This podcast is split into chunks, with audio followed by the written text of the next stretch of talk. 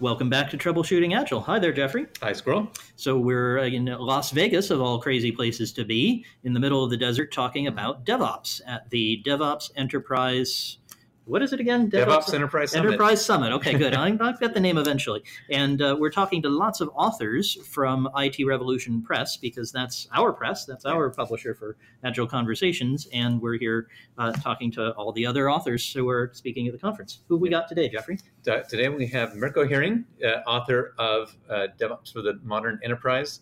And um, we're going to uh, just kind of jump in here. We, have already, you know, even in our warm up talk, we, we find out we've a lot of things here that we're passionate about. And uh, particularly, uh, you were saying that uh, you, you really are unhappy when people are too dogmatic as opposed to pragmatic. Is that yes, right? Yes, absolutely. So I don't understand this. Tell me, what's, what's an example of someone being not pragmatic that you've come across? Yeah. So I see Agile and DevOps and all these topics as a tool belt that we use to solve problems in organizations. That mm-hmm. means none of these are deployed for the sake of the tool. Right? Okay. I, I give you an example of one of the Agile coaches I worked with. He was a, a Scrum trainer, and he came into an organization I was working with, and I actually had recommended that we bring in an Agile coach. And one of, one of, one of the first days, he says, well, you shouldn't call these things user stories. They're PBIs, product backlog items. Okay. And I look at him like, okay, like, why? Yeah. And he's like, well, that's what Scrum says it is. And I've been in lots of Scrum's team, Scrum teams, and I've never heard that phrase. I, I, heard it twice. Okay. I, and I had a different coach at a different organization doing the same as me. Yeah. But, but uh, his later. description, I think this is the crucial thing about the dogma, yeah. is it, it, this is the one true way. It's here in the Bible. It's on page 472. Here it is. Exactly. Exactly. Right. I'm not sure which Bible he was reading. It's not the same one I read. It's well, I, I didn't go back to the, the material, but up, yeah. It, and he couldn't answer that question. I was like, what value would this provide? Like, who? And he's like, well, you know, people might get confused. I'm like, no one here is confused about the term user story. Yeah. if anything, you add confusion now. Yep. Right. And it was very clear that he just came from whatever he had learned and whatever his approach to things were. And it ended up being, he was actually a pretty okay coach. Yeah. Right. But that specific event was like, whoa, I had to like, really good. And I, and, and I see that in so many organizations, right? They're adopting. Agile for Agile's sake. They're adopting DevOps for DevOps sake as if at the end of the year someone is coming by and gives you a medal for most agile or most DevOps. Yeah. Right? Well, that's well, that's that's our goal. That's we're, we're you know, can you help us? We're trying to achieve our business value of, of, of becoming a DevOps organization.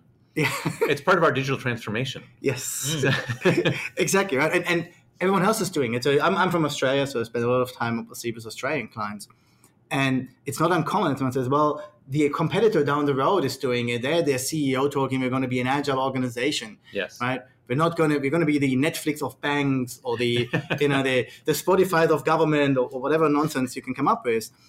And it's like you're completely missing the point. like, if it's not solving a problem for you, like you can spend as much money and as much energy as you like, you're never going to see success. Yes. Mm-hmm. Right? So, what would pragmatism look like? What would what would I if I read your book? What new things will I learn that I can apply so that I'm, I'm not falling into the dogma, dogmatist trap? Yeah. So, I mean, look, in, in the book, I really describe what um, a lot of the practices that I do with, with my clients. And mm-hmm. um, honestly, every, every chapter in the book has kind of exercises you can do yourself, which are exercises that I do with my clients. But to me, it always comes down to identifying what is the next best, best thing that we can do? Like, what is the next experiment? Mm. And really have what I call rigorous continuous improvement. Like, and what I mean by that is really using the um, the, the, scientific method ultimately mm-hmm. um, in your organizations, right? So if you say with more unit testing or with more automated unit testing, you're going to find less defect. That's great. Well, let's measure the baseline, make that change, mm-hmm. measure again, and see whether it actually improved something. Sure. Right. So, so one challenge for businesses in that situation is if they're not very familiar with these ideas, they don't know what to test. So they might say, unit what? What was that thing again? Yes. Uh, they don't understand. User who? We heard about PBIs. We don't know what that is. But wait, the point is we want to be agile. So so that's the crutch. So it's easy it to is. fall back on. Well, here it is in the book. It's on page 472. So I'm just going to do my PBIs. Thanks very much. Don't yeah. mess around with these user stories. Just do what it says here. Yeah, yeah. So how do you overcome that? How do you help an organization that doesn't know inherently that unit tests would be a good idea or the yeah. user stories should look like this. What, how do you help them with that? And so what we as most of our clients do is what, what you will hear at the conference here as well is value stream mapping right? So really going through the end-to-end process getting everyone on the same page even what the process looks like. Mm-hmm. i just did one last week with a client of mine. And it's amazing because what you hear at the end people say like if we would have if you would have asked us individually we probably would have all come up with a different process. And we work for the same organization. We have a wiki page that documents the formal process but none of us could write it down. Exactly. But none of us really know it. Mhm. right? And so you do that and then you have a good visual of the overall process. And then you can identify where are your loops where are your quality holes where are things that take too long. Mhm. and you can zone into that and say okay now now that we know that here's one of our real bottlenecks. What can we do here like what experiments could we run Mhm. right and so in this scenario and from how do I generate ideas about that? So I've discovered that quality is a big problem for me. That Yeah. you know, I, I release stuff and it's full of bugs, and I spend the next six months fixing up with the previous six months. Yeah. Now, if I'm not, if I don't know much about unit testing, and I don't know about uh, different tools for quality control in the DevOps world, where it might be more monitoring, and the Lean world, where it might be something else. How do I discover that? How do I Yeah. choose among them? I, I mean Do I do I hire you? Is of that course how I do it? that, that solves all problem man as far as dogma goes that always works Fantastic. um, but, but realistically, I mean, you would have a much more concrete problem than what you described. Right? Mhm. We wouldn't talk about quality. We would Sure. say, okay, as when we deploy our these three systems into our integrated test environment, we have this problem. Yep. Right. And then once you're getting that concrete, it's a lot easier to come up with ideas. Obviously, you have in that room people from lots of different practices, right? So you might Ah, have so the diversity is important. Exactly Okay. right. You will have project managers, you will have testing people, developers, infrastructure, and so as, as variety, as much a variety of people as you as you can get. Mhm. And then you can start brainstorming on those, and you can, you know, obviously. I've done it a few times where I can tease that a little bit. Uh, Yeah. There's a little bit of that cheating as a facilitator that you Mm-hmm. tease out ideas as well, um, and then you vote on it and you say, okay, which one are you going to try? What is the what I like is a kind of cost impact matrix. Consultant, we have Mhm. matrix. Yeah, of course, got to make a matrix. Um, but you say, you know, how much will it cost us to actually figure out whether this is working? Right. So what is kind of a, a small enough experiment, Mhm. right? And then on that basis, you can you can move forward, and you know you have to have the discipline to then actually see that it's improving or not, and and they're looking for the right evidence for the to support what they've been doing, right? So that's a key thing here is it- if it needs to be successful, it's not an experiment. Correct. Right? That's- and, and I would always say that as a, an experiment with a negative result is a successful experiment. Yeah. So I'd say if, If you, it's if small you're enough. if you're exper- yeah, exactly. Well, but you define it that way. So, Yeah. so if you def- if you have an experiment and it tells you not to do something, that's a success. I would claim. But if your if your experiment has to have a positive result, if you're going to get fired if it doesn't, Right, that's, it- again, it's That's not an experiment The- anymore. The point, of, the purpose of an experiment is to generate information, Mhm. and uh, and it's like something that says don't do that. It, that's information. absolutely. Yeah. I have a good friend who runs a kind of a large digital portfolio, and he had this kind of question like, how much unit testing, what's the code coverage that we need to be successful, Mhm. right? And when you ask organizations, they very often have a target, eighty percent, ninety percent. Mhm. He's like, well, when I asked him why, no one could give me an answer. So that he actually created that chain of of an experiment where he said, we increase that, and we're going to look at the follow-on of defects in later environments and production.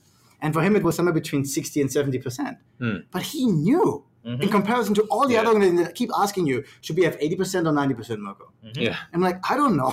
like, But I have a way to measure that. Yeah. Got it. Okay. it, it kind of, you're not doing it to get the number. Yeah. Like you're doing it for something else. And, you know, usually it is because we want to make sure that we are, you know, we don't find defects later and we are flexible with refactoring our code. Right, but the problem here is um, we kind of started with the person who says, you know, we want to be agile because we've been told we have to. be. That's, you know, if you're familiar with crossing the chasm, that that uh, that model, it kind of puts Yeah, people into categories by their reason to change. Uh, and you're basically we're talking about someone who is, you know, the uh, early majority. Yeah. Uh, early majority. Why do you change? Because you don't want to be left behind. Everyone else is doing it. Why do you? Yeah. Why do late majority change? Because it's the standard Yeah. Yeah. and and, and I mean, if that's their motivation how do you, how would i uh, help the business then like they've, they've decided they want to do it and so they have a certain energy it's behind it it's been uh, you know the, the the board has agreed we're going to be do a digital transformation and for that we need to be a agile devops all singing all dancing yeah. Yeah. Yeah. organization so that's that's happening Yeah. right now And that's good. Let's be clear. That's good, Yeah, right? yeah, because exactly. there's change energy that we can channel. That, that's right, exactly. That change is going to happen, and now the point is we can use that change to accomplish something, or we can use that change to do a check mark.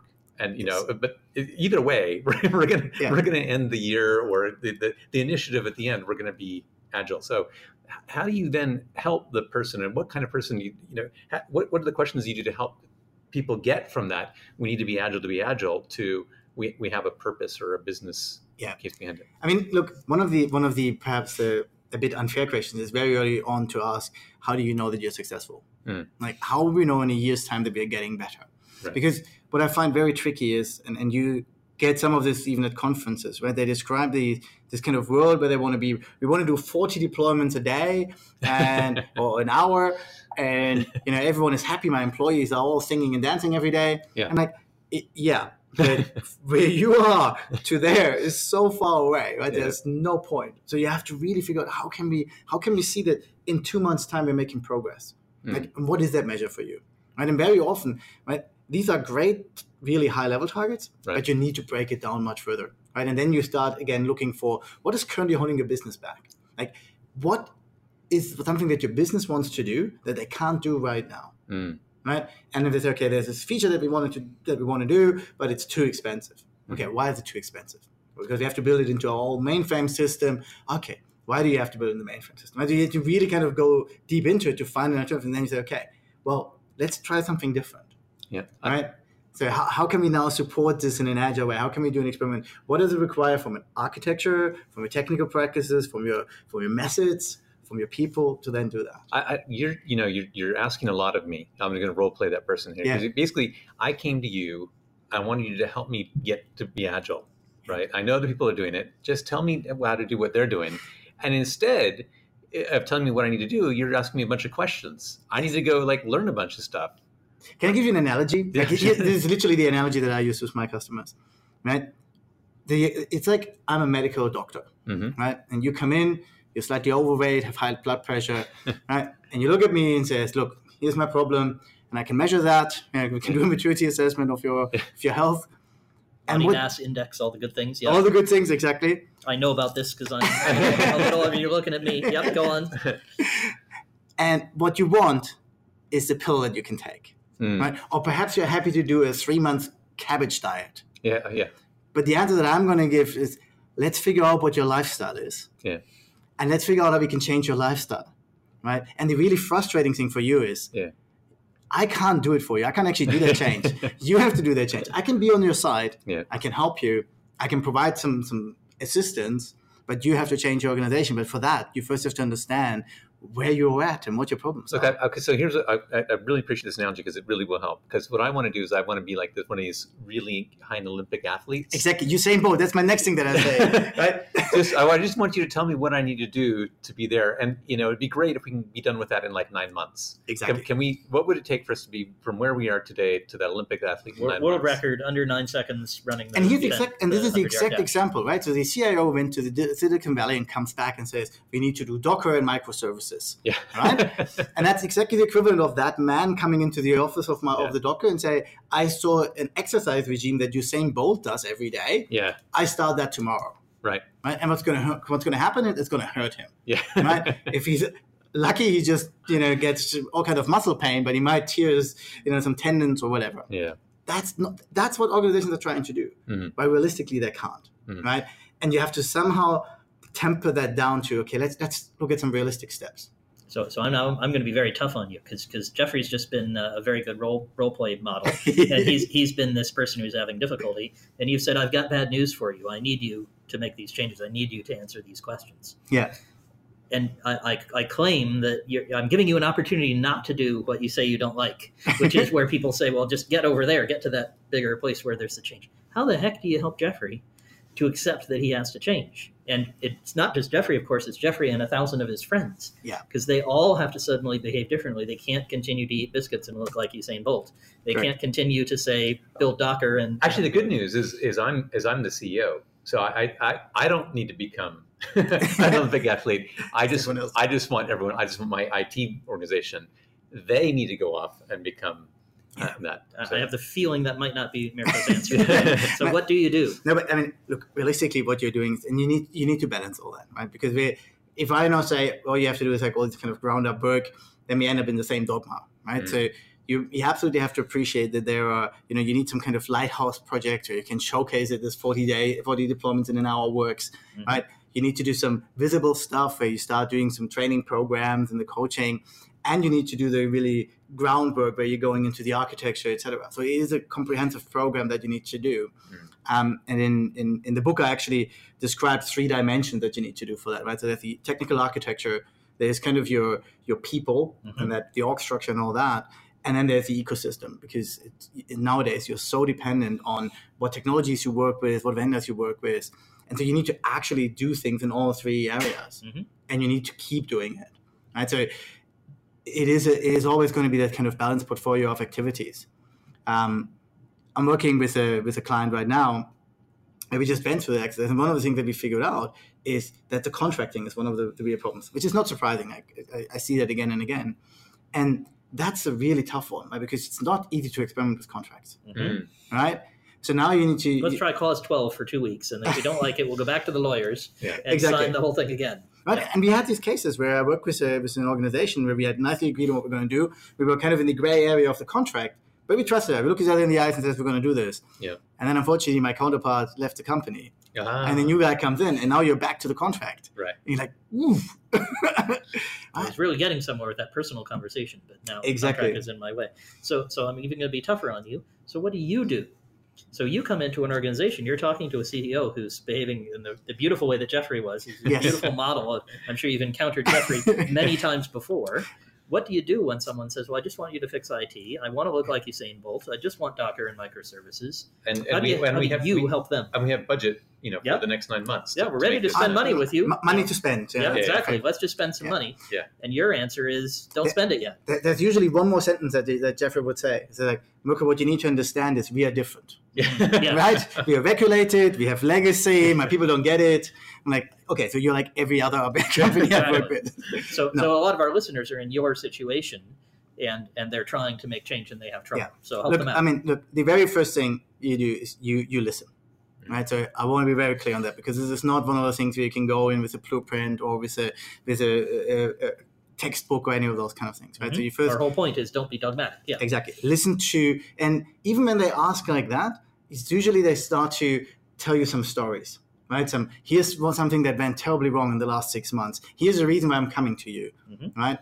And then you can kind of hone into some of these things, and then you start playing a couple of ideas, right? And let's be honest, there's a in, in this this tool belt is huge, Yeah. right? We can do a bit of digital decoupling on the architecture. We can do a bit of uh, agile coaching on one of your failing agile projects. Right. We can rein in some of these completely flea flowing self organizing teams that have destroyed your production uh, predictability, Mhm. right? Yeah. You have to re and you you have a huge uh, um, continuum these days. So Yeah. you're like Batman. You have you have a, a whole big tool belt with lots and Yes. lots of different. I, I'm A uh, master of belt. none, as they say, right? Yeah, yeah, Uh, that means I know a lot of these things, and I'm, in my conversations with the client, I would first figure out what are possible ways that we can approach that, Mhm. right? And then you would kind of go deeper on each of them. Right. Right. And, but it you started with that story that they had, their motivating story. Yeah. The pain that they're aware of that they want solved. And then from there you start saying, okay, well we can we can help you with that. We're just gonna need to choose, you know, what approach. Correct. And and do you often say that? Well, we have many approaches. I, I know one of the podcasts I listen to is a, a psychologist. He, he often points and says, look, we have lots of techniques. And you know, some of them they all work for some people. None of them work for everyone Correct. you know so we can't guarantee but well you know don't worry among in in in this giant uh, toolkit uh, there, there's going to be things here that will help you And it's probably not what you have in your mind, Mhm. yeah right? It might not involve Docker. It might not involve Exactly. PIBs. Exactly. It might involve something very different that you don't know about. But don't worry, Mirko is here. exactly. Right. Correct. And I think that's important, right? And that's so you're- you're really developing an alliance then to say i'm going to i'm going to form an alliance with you to solve the problem you've identified if you're willing to let go of the preconceived Solution things you have in your head. with. that's yeah. right Exactly. Exactly. And You're it's, it's building really trust with the organization, a starting with partnership. that person. But Yeah. Uh, the, I, I talk a lot about partnerships Yeah. right? because it's really it. If we're doing, if I'm doing the right thing for you, you're going to continue doing work with me. Yeah. Right. So there's there's no point here in in, in me doing anything different. Right. But if you are, and, and we, I do that, right? The, if a client comes to me like, no, so I'm, what I need is a, a continuous delivery pipeline for Informatica. Yeah. I'm like, okay, but what problem are you trying to solve? Mirko, don't you worry about that. That's Yeah. my job. I need a continuous delivery pipeline for Informatica. I'm like, Yeah. that's brilliant. You will find lots of people who can do that for you.